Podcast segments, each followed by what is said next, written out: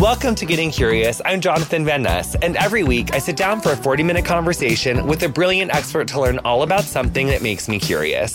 On today's episode, I'm joined by a triple threat a geologist, an astronaut, and oceanographer, Kathy Sullivan, where I ask her, What's it like to live on the edge?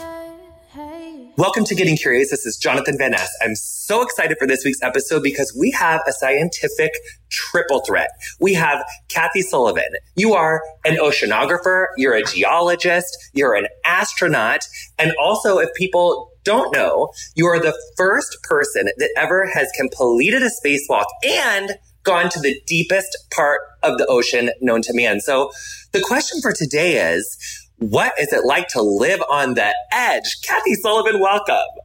Hey, Jonathan, great to be with you. Um, you are an uh, just an icon in those in the three scientific fields that I just said. I mean, you are you just have such an incredible storied career. I've spent the last few days uh, watching some videos of you on doing spacewalks, seeing you. I, I mean, I just have the chills. Uh, it, it's just so cool. It's been a grand fun adventure, that's for sure. I mean, I will say, so I kind of wanted to think about today's uh, interview in, in kind of three chunks. And I wanted to kind of cover space in the first bit and then more of the ocean journey in the second bit and then kind of zoom out and talk more about science a little bit more generally in the end. But it's interesting because you, from what I understand, you got your start in oceanography and then got recruited into NASA, right? Yeah, I was uh, I was in grad school working on a PhD in basically deep sea floor geology when NASA started putting the advertisements out for the space shuttle program. So the uh, just really fortuitous timing. So you get into NASA and you you realize that you are going to go to space. What is that conversation and process like? Uh, it's a very obscure and mysterious process, actually. So 35 of us joined NASA at the same time in the group of 70, 1978. I think there were about a, a dozen and a half astronauts who'd been around since Apollo or earlier. So they were, you know, the long timers. We joined them.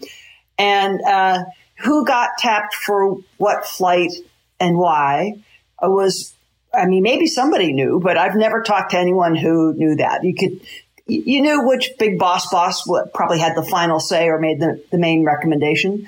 Um, but so you could kind of guesstimate the head of the astronaut office, the chief astronaut clearly makes an input. Uh, the boss above that, head of flight crew operations, clearly has a, a, decision factor. Maybe there's some back and forth with NASA headquarters. You know, here's what we're thinking. Uh, but if what I just said bears any resemblance to what actually happened or not, I don't, I don't actually know. So you go about your business. You're assigned different technical support roles. Uh, I always liken this to starting in the mailroom of a big company. You start doing you start doing the building block work, the the stuff that makes a space flight happen that you never see in public, that never gets any press or any you know fanfare. But it's the essential engineering and planning and testing and preparing. There's there's scads of that that lead up to every single space flight.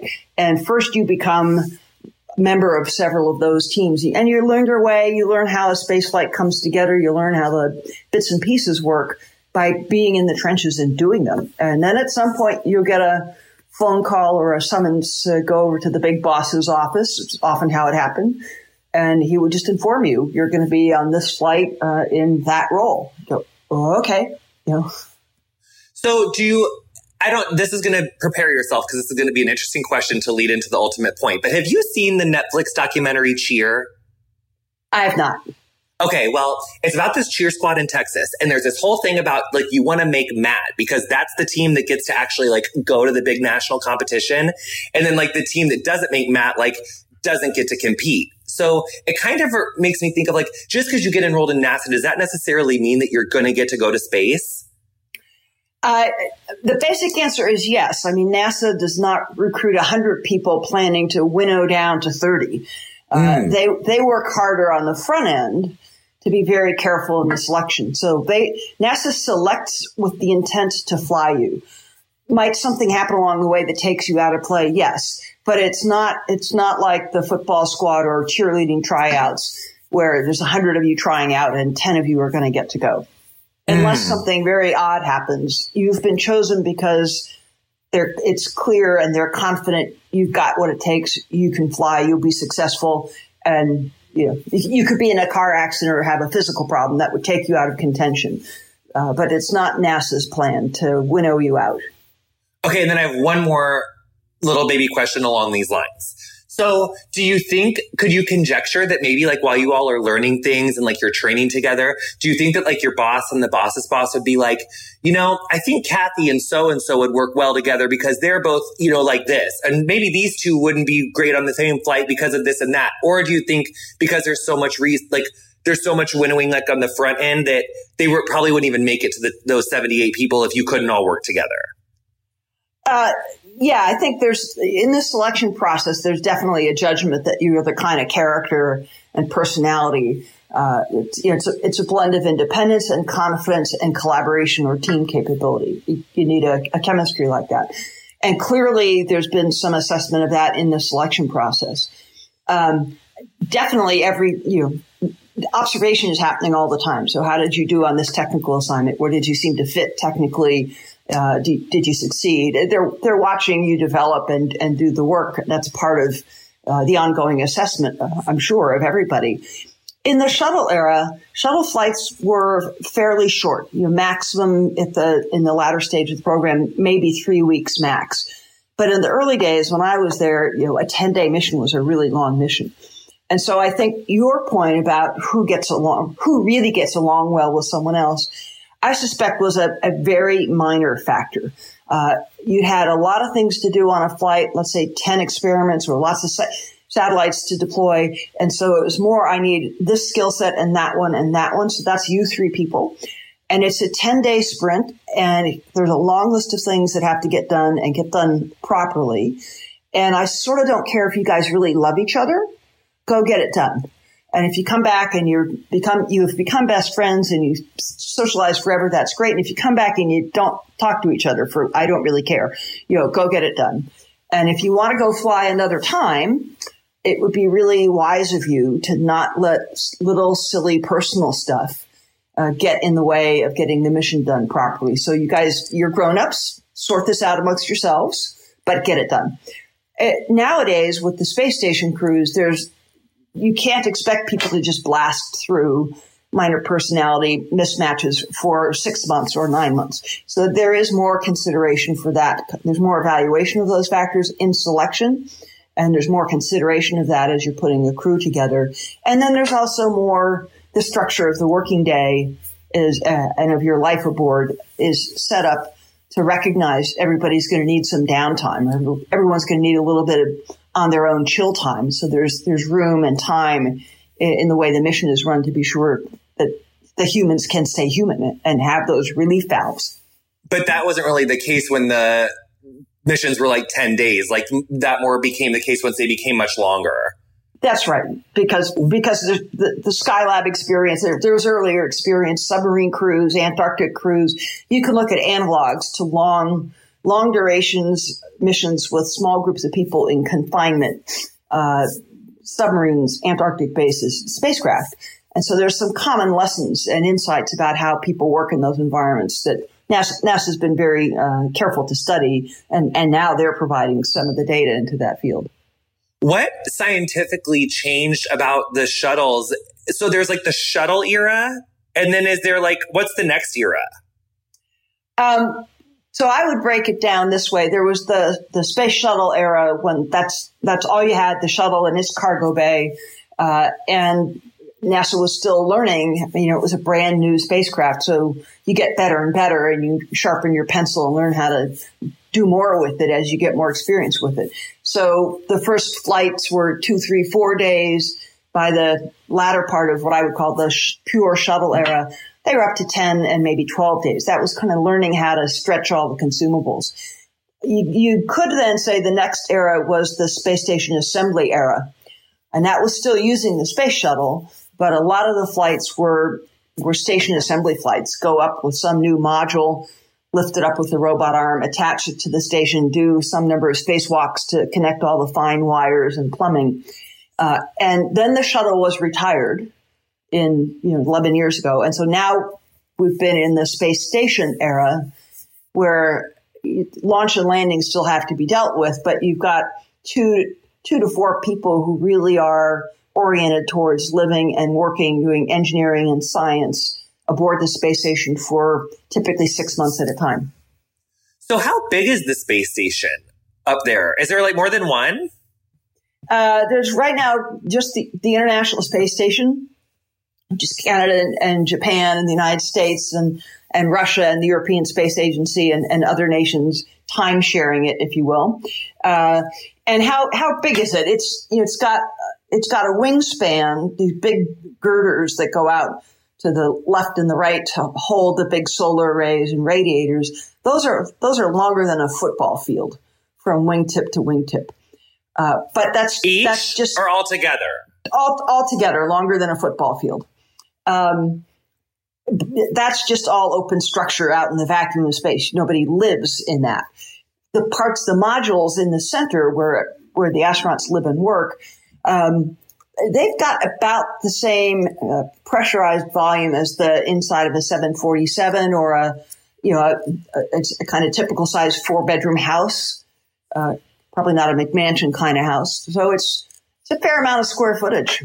But is the house like stretched out like a tube, or is it like like up in space? Like is it like is it like it's not like the shape of a house? Is it more of like the no, shape of like a? It's more like a seven forty seven shape it's it's not at all the shape of an actual house. It's a it's a it's a living and working area that's been assembled by connecting cylindrical building blocks.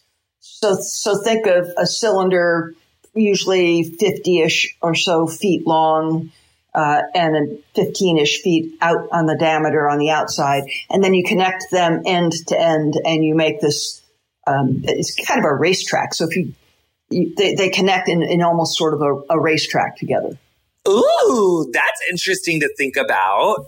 So you join NASA in the first class that had women in the ranks, which is incredible, which is in, that's in 1978. 1978. Said. Yeah, the, the class, the 35 people of our class included six women and also the first people of color and minorities, three African Americans and an Asian American which is incredible. But when you also think about like 1978, like that's literally only nine years before I was born.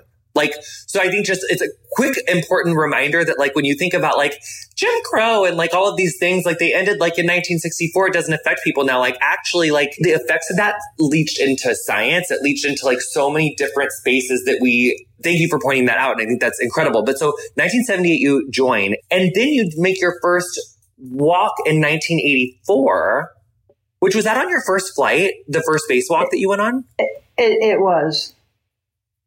So yeah, what was that like?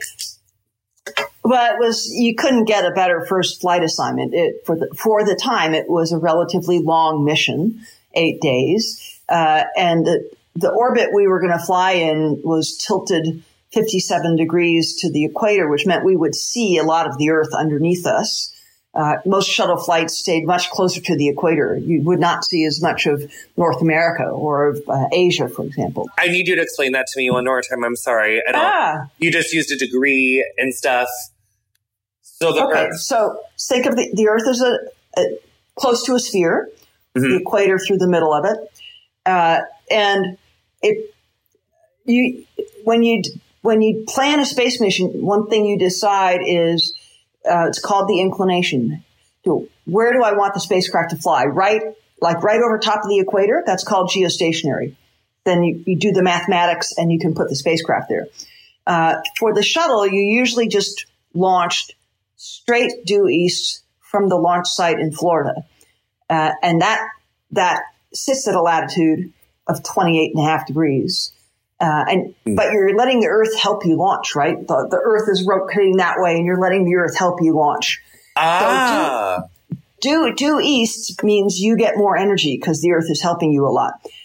But what that results in, if you look at a map of what part of the Earth goes underneath your spacecraft while you're flying in that orbit, it'll be a little band between 28 and a half degrees north and 28 and a half degrees south because your orbit is tilted that much to the equator.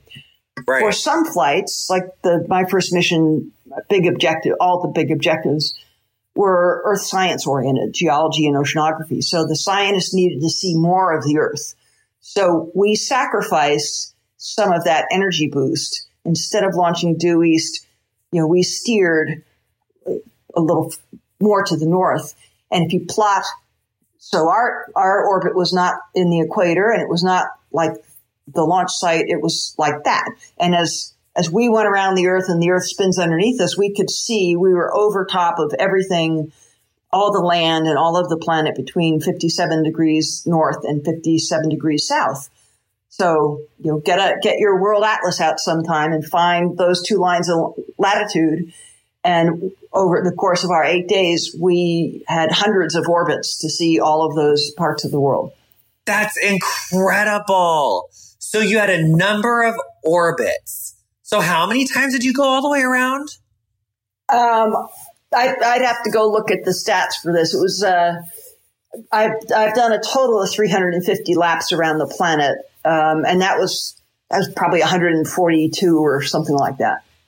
Oh my God. So now when you got assigned to this mission, did you know you were going to have to do a spacewalk or was it more like gravity situation when you got up there? They were like, Kathy, this thing came undone, honey. You're going to have to, I'm sure they wouldn't say honey, but did they, were they like, you're going to have to go fix this thing?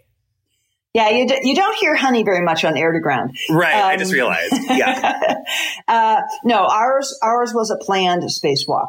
Uh, we were we were going to demonstrate some specialized tools that had been built that would let you refuel a satellite on orbit, which is still not done to this day. So you you put fuel in a satellite and you you seal that fuel tank every which way from Sunday because you mainly don't want to lose any of the fuel because of leakage. Right. And the tools, the tools that we designed basically said, but wait, I changed my mind. So I want to go up to one of those satellites that we sealed every which way from Sunday. And I want to have tools that let me undo all of that and put a fuel line in and refill it. The trick is we're not talking gasoline like at your local gas station. We're talking really nasty, highly explosive and very toxic stuff. So I want you to get all those caps and seals off and put that fuel line in. But I want there to always be two physical barriers between you and that fuel while you're doing that. So wait, I'm going to get a fuel line in there, even though there's always two barriers. I mean, it sounds like it's going to take a magic trick to do that. Uh, but it, all it took was the magic of very clever engineering uh, to come up with a set of tools that would let us do that. So that so we knew we were going to do a spacewalk. It was planned. It had that purpose, and it was built into the schedule. We we did have one little thing go wrong with um, the shuttle's primary communications antenna before we got to the spacewalk day, uh, and so there was a little bit of oh by the way while you're out there uh, Kathy go over to the other side of the shuttle and you know fix this thing for us. So you okay, okay, okay, okay. So you're out there. So so when you go out of this shuttle to fix something, what happens? And what are you wearing? Like, do you have to wear so, like a special thing to leave? Oh yeah, I guess so that you would. Yeah, so the inside the space shuttle, uh, the environment is just like it is in the rooms where we're speaking. Same amount and composition of air, temperature dial, you can control the temperature. Outside, there's no air at all, uh, and you're exposed to the full radiation of the sun. So if you if you're out in sunlight, it's stark sunlight, no atmosphere scattering things around. Uh, it'll start to heat you up like crazy. But but you're going around the Earth every hour and a half. So half oh. 45 minutes you're in the sunlight on the day, daytime side of the Earth. The next 45 minutes you're flying over all the parts of the Earth where it's currently night. You're in the Earth's shadow. So you're always going like every 45 minutes from pizza oven hot to Antarctic cold and back again. So you can't survive outside the spacecraft unless you put on a space space suit and and the spacesuit is it's a spaceship in its own right. It just happens to be shaped like your body instead of like a capsule or an airplane. Um, and it's uh, it's you have a backpack on the back of it that has the same the same pumps and fans and motors and oxygen and things in miniature that, that let the shuttle keep you alive. That's your life support backpack. So you're flying your own body shaped spaceship when you go out on a spacewalk. Um, you're always like a mountaineer. You always hook onto something so you're tethered in case you made a mistake or slipped or, or bumped something. You won't come loose from the spacecraft. Uh, we call it a spacewalk, but in the in the zero gravity environment around the space shuttle, you're not actually walking. You're you're moving hand over hand. I mean, think of watch little kids in a playground when they're playing on the jungle gym. It's it's like monkey monkey bars kind of stuff to move around, but you know, fingertip forces are all it takes. The thing is, you're bulky. You know, you, you know think sort of sumo wrestler suit because the the space suit is bulky. It makes you very bulky, and on Earth it weighs over well over 300 pounds. So you get you have to get used to moving and, and it's a little bit of a skill. How much force do I need to use with my arm, for example, to move my, the mass of my body plus the mass of the spacesuit, but stay smooth and stay controlled. You don't want to be you you you, do, you don't want to be the Sandra Bullock spacewalker. Uh, sort of you know, I want to get into no, I want to get into gravity. I'm really curious about gravity. We have to talk about it in a second. So keep telling me about your spacewalk. So so you're in the 350 th- the the thing, and then what happens? Yeah, so it's it's you, you don't just toss this on and hop out. It takes you about four hours to get everything ready, you, and you need to spend a little time getting your body physiologically ready uh, because the spacesuit contains pure oxygen. So all the nitrogen that we have in our body from normal breathing of normal air, you need to let some of that purge out. Mm. Uh, and that needs to go slow or you'll get, uh, you'll have what's called the bends. So mm. it takes about four hours. You're finally buttoned up in your suit and ready to go and you open the hatch and you sort of swim out, hook into your tether and start moving hand over hand to wherever you're going to do your work on the shuttle. Uh, all, a lot of these routes have been pre-planned and there are special handrails. Look at any spacewalk picture. Anytime you see a yellow bar. That's yellow means that's the handhold I put there specifically for a spacewalker to grab onto and use. So a lot of a lot of pre-planning to be sure you can get to all the parts of the shuttle you would need to get to. Uh, and so I was I was doing this spacewalk with a crewmate named David Leestma. And so Dave and I got out and went to the little toolbox that was right by the airlock hatch, loaded up the gear we needed, and headed headed back to where this this model, this mock-up of a real satellite was. And that's what we were going to, um, I mean, it was complete exact replica of an actual real satellite's fueling system.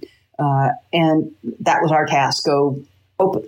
We sealed it up on the ground really well, open it back up and refill the fuel tank with these special tools. And you did that in space. And we did that in space. And that, and okay, wait. So did but since you guys did that and it worked, did they just realize later that like, cause did you say that they haven't really done it since? Yeah, it still really hasn't been done. It and it, it's a set of factors. One thing was um, a lot of the satellite, a lot of the satellites that, that might make the most economic sense to do that on are in orbits the space shuttle can't get to and couldn't get mm. to. Uh, and then another thing is it, it's business calculation. Let's say you own let's say you own one of the big communication satellites. Um, that's in, it is, they will be in an orbit that the shuttle can't get to. But suppose you, you migrated it down and took it back out. You, you calculate the cost of doing all of that and uh, the speed with which the technology advances. It tended to make better economic sense to just replace a satellite rather than refuel and extend its life.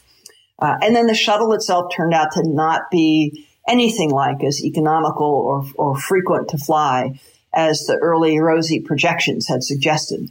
So, you know, if the shuttle had turned out to be the, the super, super cheap and super efficient thing it was imagined to possibly be, maybe the story would have come out different. But it's still probably an, a really important skill because I was thinking about maybe like space debris. So it could be eventually that like we really need to be refueling stuff because like you can't be creating, like those economics could shift the economics definitely can shift and the number of objects in orbit uh, continues to grow and become more and more of a concern. And so, you know, it, the refueling did not happen via shuttle in the space shuttle era, but you're exactly right. It's, the idea is not gone. On orbit repair and servicing refueling. The idea is not gone. And the engineering knowledge gained uh, through our work and others, you know, it stays in the toolkit. And there are now private sector companies uh, that are creating, designing and creating uh, repair satellites. Uh, you know, the, the tow truck of space, for example, that could fly up to your mm. communication satellite and you know maybe remove and replace something that broken down or maybe re- refuel it or raise or lower its orbit things like that. That's uh, that's maybe starting to come around. So like so you're in like the the shuttle and then when you put on the spacewalk suit don't you need to like go into like another module where like that back door closes and then like the hatch opens? Because if that back door didn't close wouldn't everything like get sucked out or something or just like yeah, float that, out. Yeah, no, that's exactly right. If you're gonna, if you design a spacecraft, uh, knowing you want to do spacewalks, you build into it an airlock, and think of it like the vestibule or the you know the, the, the outer foyer of a house. If you live anywhere that's got a serious winter, there's an outer front door and then there's an inner front door. That's basically the same thing as an airlock. So you you put on the spacesuit the inside door is open to the cabin. You get your spacesuit on, get in the airlock, you close the inside door, make sure everything's working on your suit. Then you start dumping the air out. You don't open the outside door all at once because there's a lot of air in there. It would be explosive. You open a smaller valve and you let the air bleed out. And when there's no air in the airlock, it's the equal to the outside to in outer space. Then you open the outside door and you got into the cargo bay. And when you want to come back in, it's the reverse. You come into the airlock, it's full of vacuum at that point. You close the outside door.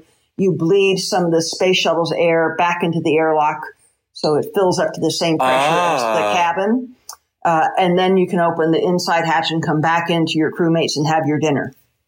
Now, then in your big 350 pound suit, like where do the tools go? Because I would assume you need like this thing and that thing to do the job out there. So is there like a pouch or is there like a purse or something in there? Yeah, pouches and purses are not really great because your hands are so bulky with the gloves. Mm. So what we uh, what we had were two sockets on the front of the suit, uh, and we created created a little gizmo that kind of looked like a metal H, and you would put. So think of the letter H, turn it on its side, mm-hmm. and two prongs at the bottom of that would, would attach into the sockets on the suit.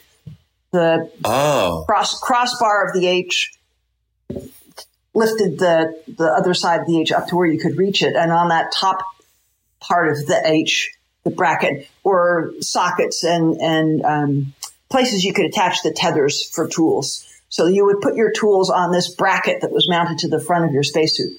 That way you, you can see it. It's right in front of you. The, you could you could tilt it a bit away from the spacesuit if you needed to see something more clearly, or you could tuck it right up against the side of the spacesuit if you didn't want to be so bulky.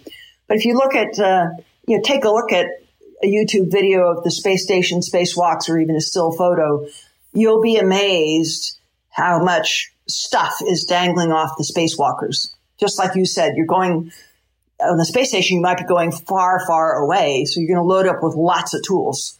And so you'll see the space, spacewalkers' arms are, it almost looks like they're hugging a, a, a trash can. The whole space in front of them is full of tools and equipment all around the front of them. How many tools, like, did you have? Like, what's like the most tools that you can have on your belt at once? Oh uh, boy, um, there's there's clever ways to stack and substack things. So uh, when when I did my spacewalk, the gadget I was talking about, the little workstation gadget, had four four sockets that you could stick something into. But sometimes what you put in one of those sockets was a, a Velcro pouch that held five tools in its own. So a little oh. caddy that carried five other tools. So if you put four tool caddies in there, and if each of those caddies had five tools, you could have 20 tools. So it just depended on what you were trying to do. So now, before you go up there, like, do they put you in a pool with like a mock space shuttle so that you can like practice the spacewalk like a million times on Earth? That's exactly how you train for spacewalks in very large water tanks. Um, you get in a you get in a spacesuit. It's it's a real spacesuit, but one that's been earmarked to only ever use in the pool. It's never going to fly in space, but it's the real deal. They take that big bulky backpack and the computer off because you don't need the electronics in the water, and they put a shape there. They want what they want you to get. You need to get used to how big and bulky you're going to be. So you've got the same shapes on your back and on the chest, but they're, they're those are fake. Um, and you get in the water tank, and scuba divers put slivers of lead weight around the suits so that you you're neutrally buoyant. If the scuba divers let you go, you're not going to sink, and you're not going to pop to the surface. You're just going to stay right there, uh, and that's like being weightless, right? If you stop, if you just stop moving, you will just stay right where you are. And then, yes, there's very faithful, good fidelity mock-ups.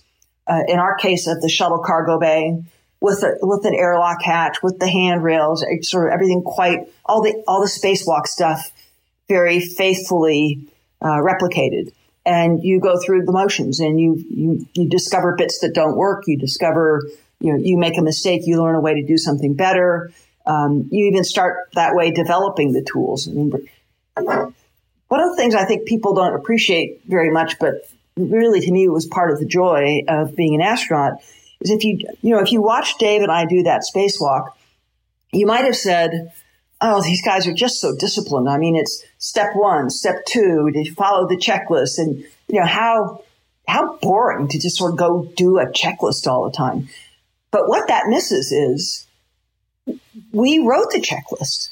I mean, we started with blank sheets of paper and a group of engineers and you basically sit down together and say, well, okay, so no one's ever done this before. How do you think we would do this? And you sort of sketch out, well, you know, we'd, we'd start in the airlock and you open the hatch and we tools, whatever tools. Okay. We need, we'd go there, right? And then we'd, Dave would go down this side, Kathy would go down this, uh, and you, you sort of rough out that choreography and you get in the water tank and you try that rough choreography and you'll, you'll find little details you didn't think about when you were just talking it through. And so you modify that plan, you make it more and more refined by doing and testing and trying and learning together. So when it comes to the space flight, I didn't feel like some some robot or some drone just you know mechanically going through steps. I felt more like I, I mean, I imagine being the composer of a symphony who now gets to conduct it on a grand stage. I wrote this. I imagined it.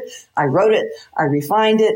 I tweaked it. I worked it with all the musicians so we all know how to do this right. Now we get to perform this on the grand stage. It's a crazy fun experience.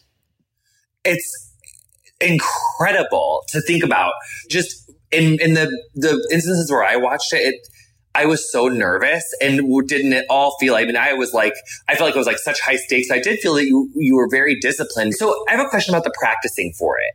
So as you're kind of going through these rough choreographies in the pool, like, cause can't you get like the bends thing in the pool, like in your spacesuit? Like, don't they have to bring you up with care? And like, I mean, if you're, if you're down there practicing for like two hours, they, like the scuba people can't just come down there and like bring you up to the surface real quick. Like a lot of like time and effort goes into even the practicing, right?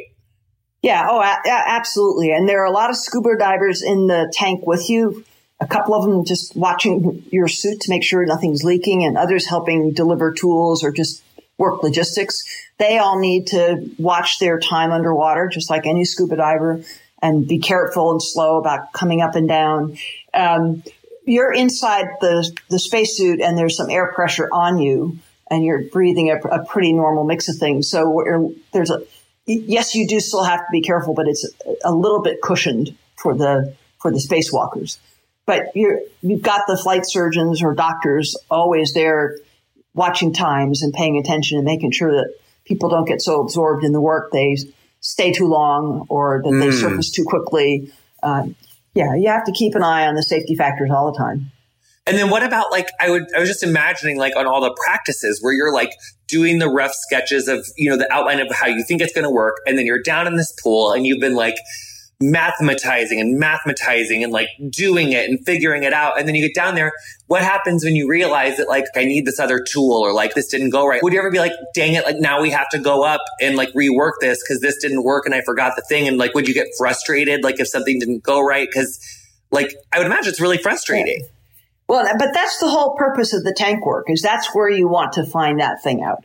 And so, yeah, let's follow your scenario. You get all the way back to where you're supposed to work and, and you realize, oh, I, I, I brought a socket wrench with an eight inch extension and this thing's further away. I need a 24 inch. In the water tank, you would say, ah, my bad. I should have brought the 24 inch extension. One of the utility dri- divers bring it to me and someone on mm. scuba would bring it in so you could, you could carry on. And someone in the, on the tech, on the engineering console who's tracking and monitoring all this, and which would include the engineers that are helping train you, they would note down. They're following through the checklist and they would make the note and then uh, that, oh, right, needs to be 24, not eight. Um, and when the test is done, everyone sits down together and goes through what did we learn? What did we miss? I didn't think this would happen. So I was surprised when I got there and so and so. Well, okay, let's make a note in the checklist and, and remind ourselves about that so that when we get into orbit and we're doing it for real, I, I don't want to be surprised by things that can prevent us getting the job done. There's going to be wonderful things to be surprised about and, and enjoy that's, that will be novel and, and exciting. But you don't want to find some surprise that means you're stuck and you can't get the job done because there's no utility divers once you're doing the real spacewalk. If you forgot it, if it doesn't fit, end of mission. And, you know, that you just don't want that to happen has that ever happened? Or another thing I wondered is like, has anyone ever like been in the middle of a like when you were like going to unclip something to then then use it? Like, has a tool ever slipped out of someone's hand and then you're just watching it float away? Like, please don't hit a like, please don't hit the thing. It's like, don't hit the thing. And then it's like, and then it's Houston going like, oh my god, it's good. Like, has that ever happened? Or they would never say, oh my god, like when you're up there. Yeah they're probably more cool and composed than that, but uh, it has happened. Uh, there've been a couple of incidents. There was one space station spacewalk that, remember, I talked about a tool caddy that might carry several tools and takes one clip, but it carries several tools. Uh, one of those got away from an astronaut. I, I don't know, you know, quite what was going on, but lost track of it or it wasn't clipped in, and then they noticed it drifting away. And it was partway through a very complex spacewalk on the space station. Happily, the way that spacewalk had been designed and the choreography, the cooperation between the two spacewalkers, between them, they had still enough tools to get the whole job done. So one small batch of tools went drifting away. Uh, uh some engineers are going to start tracking that right away to be sure you know if it's becoming a hazard and might bump into the station. But the spacewalkers, uh, they don't worry about that. They can't do anything about it. They just focus on, well, we need three wrenches to continue and get this done. Between us, do we have the right three wrenches? And happily, the answer in that case was yes. And so it, it did not end up affecting the uh, success of the spacewalk. And then what would happen if like that box of tools like floating around, like does NASA get like with back to the space debris thing? Like, is there like a list of like high risk satellites or like high risk stuff that's threatening our satellites or something? Or do you not have to worry about something that small? Oh, you need to worry about something that small. Um, you need to worry about, you know, something the size of a blueberry in, orbit is doing 17,500 miles an hour. If you got hit by a blueberry in orbit, you would feel like someone dropped an anvil on you. I mean, it's, it's a lot of energy. Uh, so yeah, something the size of a, a even a single tool, um, could be a real problem. Uh, and there's a, um, there's a the, the, the, United States has a group that tracks probably 16 or 20,000 known objects that are in space. Uh, and there are different radars around the planet that can measure those going, those pieces and satellites going through and calculate what orbit they're in. So you, you can know where those 16 or 20,000 objects are, and you can calculate whether their orbit is going to come too close to you.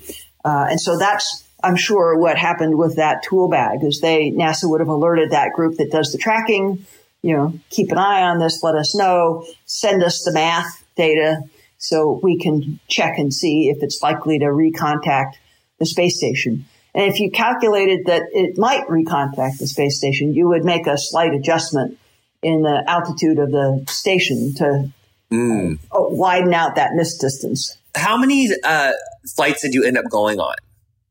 I did three shuttle flights. That is a lot of flights. And so coming back, what is that like? Like, I mean, like, what's the descent?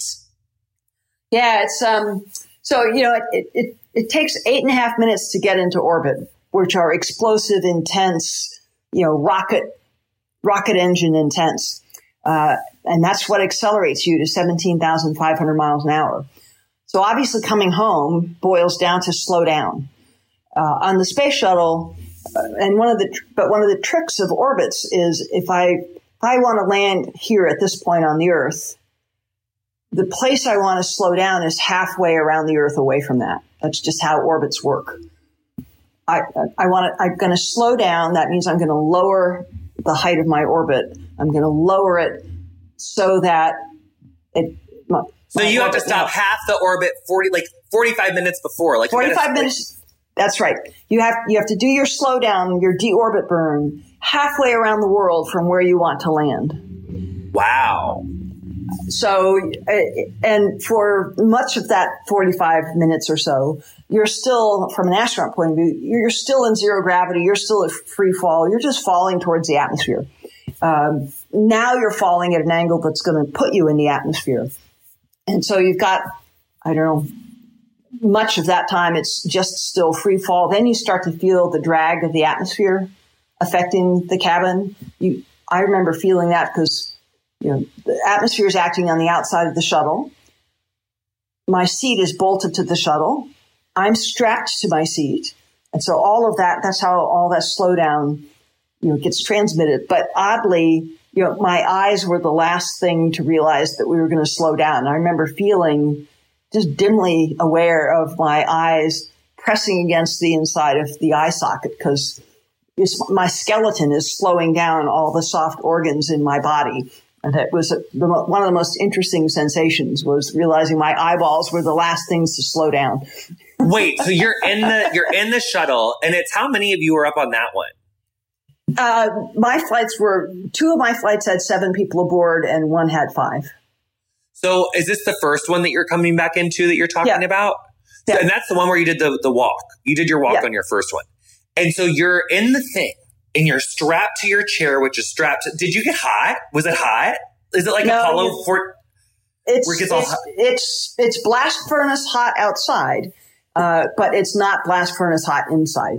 There are steps you take to make sure the shuttle is very very cold before you come back, uh, and the shuttle sheds a lot of that heat. So a lot of heat never even tries to get in, and then you've made the inside super cold. And so you're, does it feel like you're descending on a plane or does it feel like you're, what does it feel like when you say that you could feel your eye socket, your eyes pressing into your eye sockets? What did the rest of your body feel like on the soft, like what? Can you explain that again in a different way? Cause I want to understand it more. So you're you're sitting for in the shuttle. You're sitting in something that resembles an airline seat, and so the experience is a bit like descending in an airliner. It's pointy end is going forward, all, all those good things. Um, and when you when the vehicle starts to hit the atmosphere, uh, you know it's the atmosphere is, is slowing the airplane down, like you know it's like it's like a rock hitting the water. So the atmosphere is acting on the outside of the shuttle and your seat is bolted to the shuttle. So, you know, your seat will slow down and you're strapped into your seat. So your body is slowing down. But there, I had this interesting experience on my first flight of kind of realizing my seatbelt actually is holding my skeleton in place. You can feel the straps, shoulder straps on your rib cage for, for, and shoulder blades. And the soft, the soft organs of my body are going to be restrained by the skeleton. And I became aware of that because I could feel just a little bit of pressure uh, where my eye, the, the soft eyeball, was still going slightly faster than the skeleton. And I, I you never feel, whoever feels pressure of their eyes trying sort of outward. And it was not big and it was not like, oh my God, my eyes are going to pop out. But it was sort of, were you ever aware of pressure around the rim of your eye? outward pressure. It was just a fascinating sensation. Is there turbulence? There's virtually no turbulence in a shuttle landing. It's just a you know, progressive deceleration. Slowly you feel the force of gravity, but, but first you feel the fact, what you feel first is the deceleration, is the slowing down. Just like in a car, if you, someone hits the brake, you go forward like that a little bit into your seatbelt. Well, your body is still trying to go forward while the seatbelt uh, is, is holding you back, uh, with the shuttle, uh, with the, the shuttle decelerating. Um, there around Mach 12, 12 times the speed of sound, uh, the shuttle would hit a, a, little region of the atmosphere where you'd have just a, a burst of turbulence. It felt kind of like going over a, a railroad crossing, just very short, very stiff. And then it was just back into a glide, smooth glide. Then a parachute comes out, right? Or- With the shuttle in, in my era, the shuttle just came in like a like an airplane. It But- did. Oh yeah. Uh huh. Yeah, much steeper and much faster than a jetliner, but basically like an airplane. Uh, and it was a glider, so you've got to be precise on making the runway because you don't have engines to add some power and adjust things. So you're, big, chunky glider. Uh, and it would land, you know, just land on the back two wheels and slowly let the nose down and roll out on the runway. Later on, but none of this, this didn't come about while I was still flying, but, uh, NASA did later add a drag chute. So once the shuttle had landed like an airplane, uh, you'd pop the parachute out the back tail, just like a drag racer when it's trying to slow down. And that would just help slow the shuttle down, save some wear and tear on the brakes, things like that. And then, but in this, like, I can't. What Apollo was it in the movie? What I can't. What? Apollo 13. Yes. So, um, those ones they the, that little capsule came out in the ocean, doesn't it? Yeah, the Mercury, Gemini, and Apollo did, did well. The reentry process was the same. You have to slow down halfway around the Earth from where you want to land. Uh, they came in a bit, a little bit steeper, uh, and when they got to when they got through all the hot part of the atmosphere and sort of down into the normal place where airplanes fly, then they popped three parachutes out the top of the capsule. The capsule's now suspended like a teardrop underneath the parachute, and they would land in the ocean. And the the Dragon capsule that took uh, Doug Hurley and Bob Behnken up to the space station back in May, uh, that's going to come back to Earth. They're going to leave the station tomorrow and come back to Earth, and they that's also going to be a water landing. So that's going to look like the Apollo landings. Wow, interest. Okay, wait. One more question about. Um. Well, okay, two more. I accidentally like talked through all of the ocean part, but we're gonna get there really quick. But I just have so many questions about space. I can't help it. So, the, you said that the fuel was like really toxic, highly. Is it like so? It's not. Is it like a literal different chemical than gasoline as we know it? It's like a whole It's- other thing. It, it's a whole other thing than gasoline as we know it. It's called hydrazine, monomethyl hydrazine, uh, and it's just it, the, its virtue for the for a rocket fuel is that it's got a lot of explosive oomph in small quantities, um, but it's also very toxic, very poisonous. So tiny bits of it. What does it look like in a in a jug? Is it It would Clear, look like a red. It would look like a red liquid.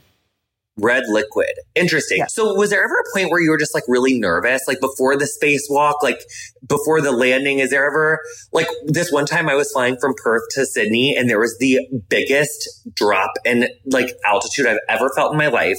There was like a good 15 minutes where I was like, holy shit. Like I really, it was like the scariest flight I've ever been on, which apparently is like common for that weather pattern down there. I never knew. But like, were you ever super nervous on any of your three? Was there, or just the most I- nervous? Um, I mean, not nervous like I really thought we're losing it and this is all going very bad. Um, you know, certainly a, some, a mix, odd mixture of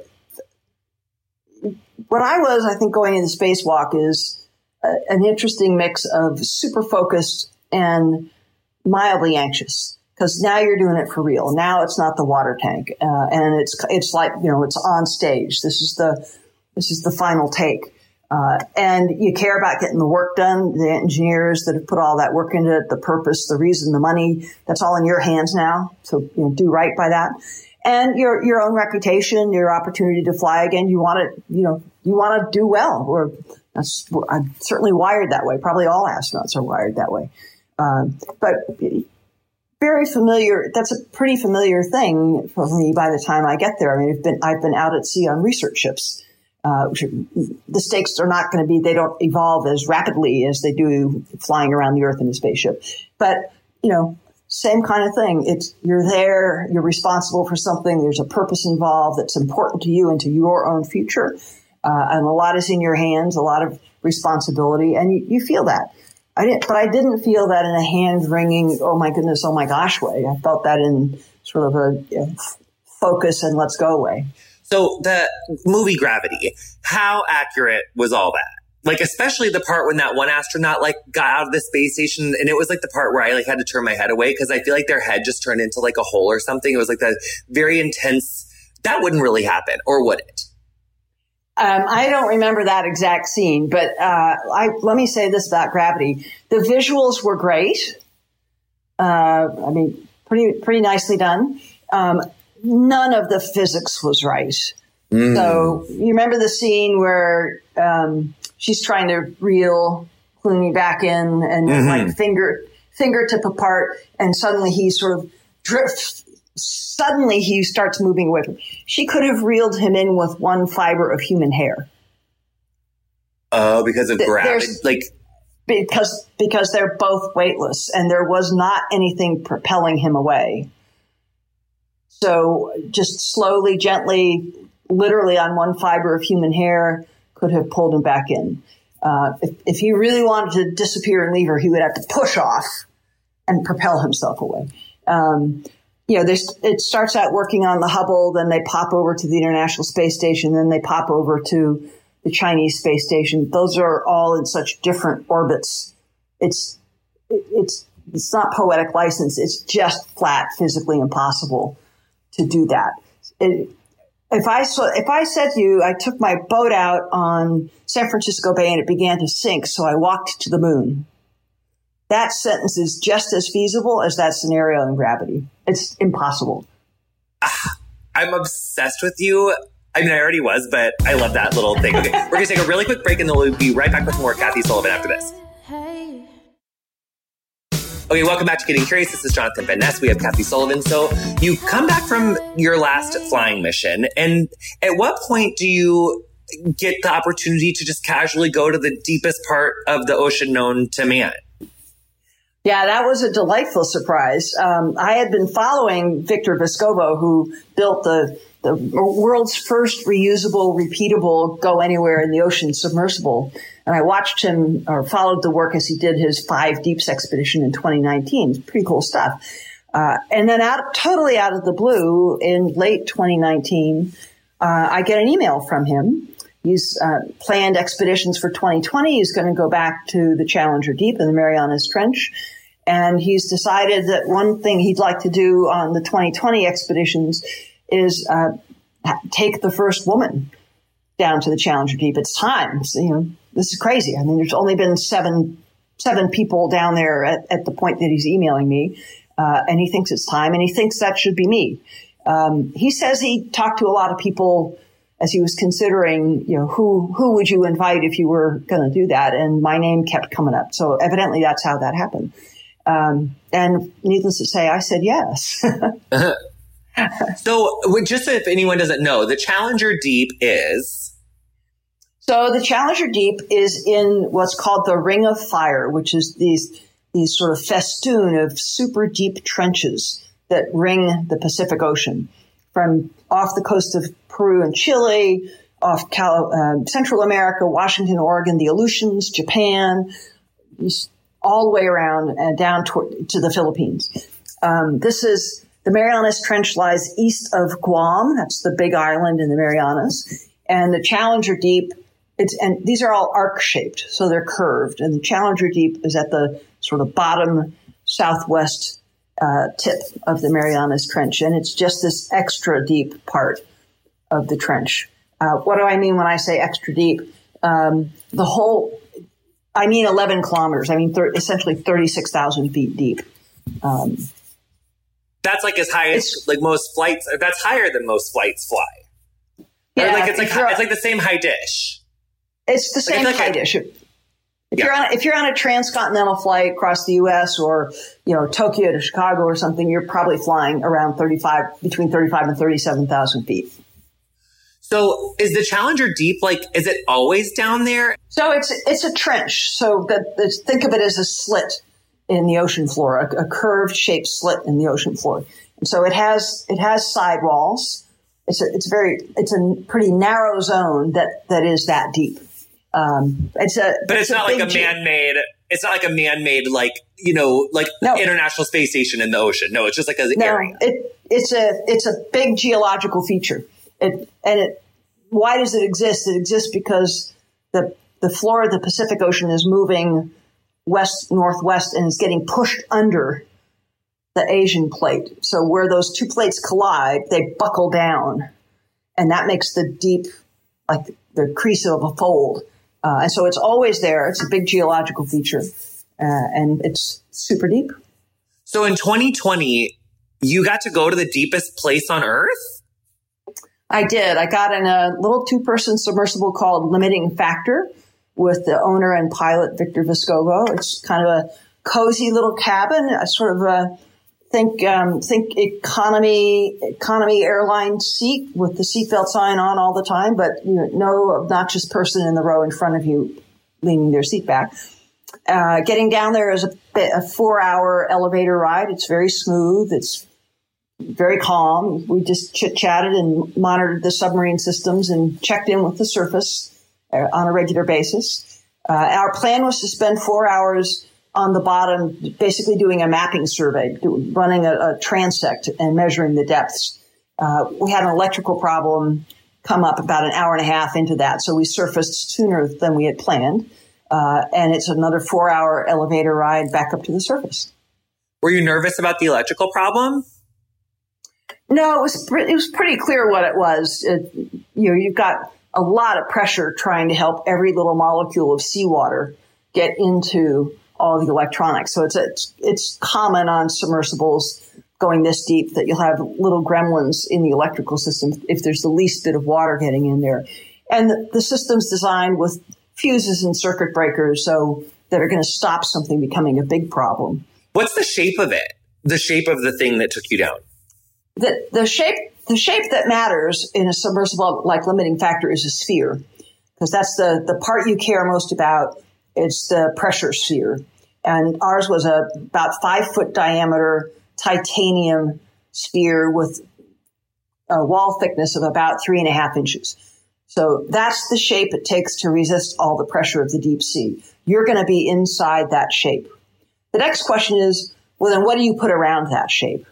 In the case of limiting factor, uh, it's basically a rectangular shape and that's as thick it's a little thicker than the sphere is wide, so it's about six feet thick uh, and probably 10, 10 or 12 feet um, horizontal and vertical. And that carries the, elect- the electrical stuff, the brackets for the weights that hold you down, uh, batteries, uh, the, compu- the computing stuff. And a lot of it, a lot of that is what's called syntactic foam. It's the buoyancy that's going to bring you back up to the surface we think of styrofoam as being buoyant, but styrofoam is basically a little plastic and a lot of air. Uh, mm. And if you took that down to depth, it would just get crushed and it would lose all the buoyancy, not be able to bring you back up. Syntactic foam is the, sim- the simple way to think about it is sort of a, a super strong glass version of styrofoam that does mm. not lose its buoyancy. So you can take it down the pressure at the bottom of the Marianas Trench is 1,200 times the pressure that we're under here at sea level. It's 16,000 pounds per square inch.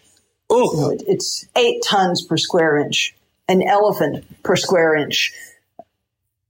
So, is there a window? Like, or was there cameras that you were watching outside the yeah, there are both cameras and windows. Uh, so this this submersible has three viewports. They look sort of out and down, uh, and uh, lots of cameras on the outside. Several high definition cameras, and even one 4K camera. First time a 4K camera has gone to that depth. Did you see any crazy animals on your way down, or like what was the coolest thing you saw down there? Yeah, we were we were not pausing on the way down to look for animals, and we didn't want to spend our battery power on lights on the way down. So we just went straight down because our goal was mapping, not biology. We mm. went straight down, and we were sort of cruising above the bottom, four to six feet off the bottom. So I saw plenty of signs of critters, you know, tracks on the bottom and little pock marks and little mounds, almost like you would see at a seashore that tell you there's critters living in the upper few inches of the sediment and you know feeding, hiding and feeding on that stuff. Um, and there, there's one kind of critter that we see down there that just lives on the seafloor called a sea cucumber. They're little guys, Ooh. sort of l- large potato size, I would say. Uh, and we saw a number of those scattered along the bottom. There, there are not fish or octopus, the kind of normal critters we think about in the ocean. They don't come anywhere near this deep we were we were several kilometers, probably a mile, at least a mile deeper than they would be. Were the rocks just like rocky colored, or was there any like interesting colored rocks? Um, so we didn't get to any rocks on my dive, but uh, the two dives later, they worked along the edge of the trench where you see some of the wall structure. Uh, and they were you know, a little bit drizzled with sediment, dark colored, drizzled with sediment. Clearly, I'm a geologist too, so Clearly, it was basalt, basaltic kinds of rocks. You could tell that from some of the shapes. Uh, and in some cases, they saw this interesting uh, golden orange incrustation on it, which is probably signs of some chemosynthetic life. So some sort of algae or bacterium that doesn't get its energy by converting sunlight into energy. It works off of chemical reactions in the deep, dark cold. I'm going to have to have you on again to talk about, if I could ever get more of your time to talk about ocean stuff and talk about rocks because it's interesting. I know we only have a few minutes left. And one of the things I wanted to ask in the third part of the interview before I accidentally spent 55 minutes talking about space because it was so interesting I couldn't get it together is some of the research that I got to do on you uh, before is, is, I learned that your dad was an aerospace engineer. And I, I have this annoying habit where I compare everything to gymnastics and figure skating because I don't know what's wrong with me, but I do. And it, I, one thing that I've noticed in that sport is that that like so many people that get to that elite level either had a parent who was willing to like, that already knew about the sport a little bit or knew what it took for that child to go that distance. And I feel like the distances that you've gone in your profession are extreme. They are the highs of the highs. Um, and even the lows of the lows are the highs of the highs.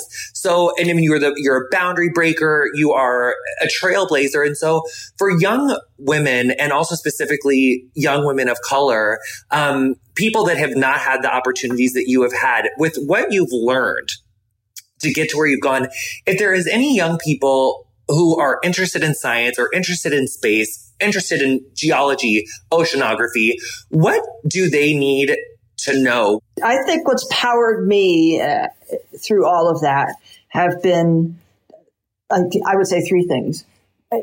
An endless, wide ranging curiosity. Uh, and uh, the spirit of adventure. I'm someone who sort of, ooh, I want to try that. Ooh, I want, you know, ooh, I wonder, and sort of a lean in, um, and sort of an active wondering, uh, which is kind of what adventure is in a sense. Um, and then you know hard hard work and stick to itiveness, some grit. Uh, my I definitely, I mean, neither my parents went the kind of route that I went, but what they did to enable and and set me up to be able to do that is always fed my curiosity, never put any stereotype boundaries on me. I, as a very little girl, was interested in all sorts of things that quote unquote normal little girls or little girls typically don't do never once got a signal from either of my parents of you should be doing something else. Um, both both of my parents were equally invested in both me and my brother. So I would get alone time and adventure time with my dad, and he would get it with my mom, and vice versa. Uh, and you know, they also never bounded us by them. So I I never heard if I came if I came home from school with a bad grade in something, which you know I was too eager and keen, that rarely happened. But if I did, I never got like, oh, don't worry, dear, mommy wasn't any good at math either. I never got the sort of permission to bail out. Uh, in our family, it was recognized we all have, or the ethos was, yes, we all have some innate talents and abilities that we're, we're we're better at more easily. But other skills and attributes are actually muscles you can build and grow. They're not, it's not like you either got it or you don't. Uh, you can grow these things. And so we sort of build on your strengths, shore up your weaknesses, make those muscles stronger. Uh, and also, and don't let anybody edit what you're interested in. No one gets to tell you what you're interested in or that you shouldn't be interested in. Um, and then the final thing that my parents did is uh, and again, I can see this as I look back to very, very early ages. Uh, they let us be part of all sorts of decisions in, in small and modest ways, but ways that were showing us and letting us learn and feel this is how you figure out something you didn't expect. This is how you deal with something you've never encountered before. Uh, it doesn't have to be run to mom and it doesn't have to be just stop. Well, let's think about this. Well, I'll bet we can figure this out. So it was this well, come on, we can figure this out. And you'd build an answer to it. And they let us be a part of that and, and take responsibility for pieces of it uh, at a very early age. When, you know, small scale, low stakes, but we felt very big. It, it felt like a big thing to get to do that. And that's, I think, how we learned, how I learned a learned how to do it and gained confidence that I, I, I know how to figure, I can figure something out. Okay. I'll, I'll try it. And that confidence if you let it build with smaller to bigger to bigger to bigger experiences, uh, that's you know that's been a, a central element uh, of my success and my ability to take on these fun challenges. Kathy Sullivan, I'm so grateful to you and for your time and for coming on the show. You wrote a book, Handprints on Hubble. So if anyone can get out there and order that book, order it, read it. Um, I'm just so grateful for you and, and for sharing your time and your experience with us. And I really want to have you back to talk about more ocean floor stuff and geology stuff. Oh, I'd love that, Jonathan. It's been great fun talking to you. You've been listening to Getting Curious with me, Jonathan Van Ness. My guest this week was geologist, astronaut, and oceanographer Kathy Sullivan. You'll find links to her work in the episode description of whatever you're listening to the show on. Our theme music is Freak by Quinn. Thank you so much to her for letting us use it. If you enjoyed our show, introduce a friend and show them how to subscribe. Follow us on Instagram and Twitter at Curious with JVN. Our socials are run and curated by Emily Bossak. Getting Curious is produced by me, Erica Getto, Emily Bossak, Ray Ellis, Chelsea And Colin Anderson, with associate production by Alex Murphy.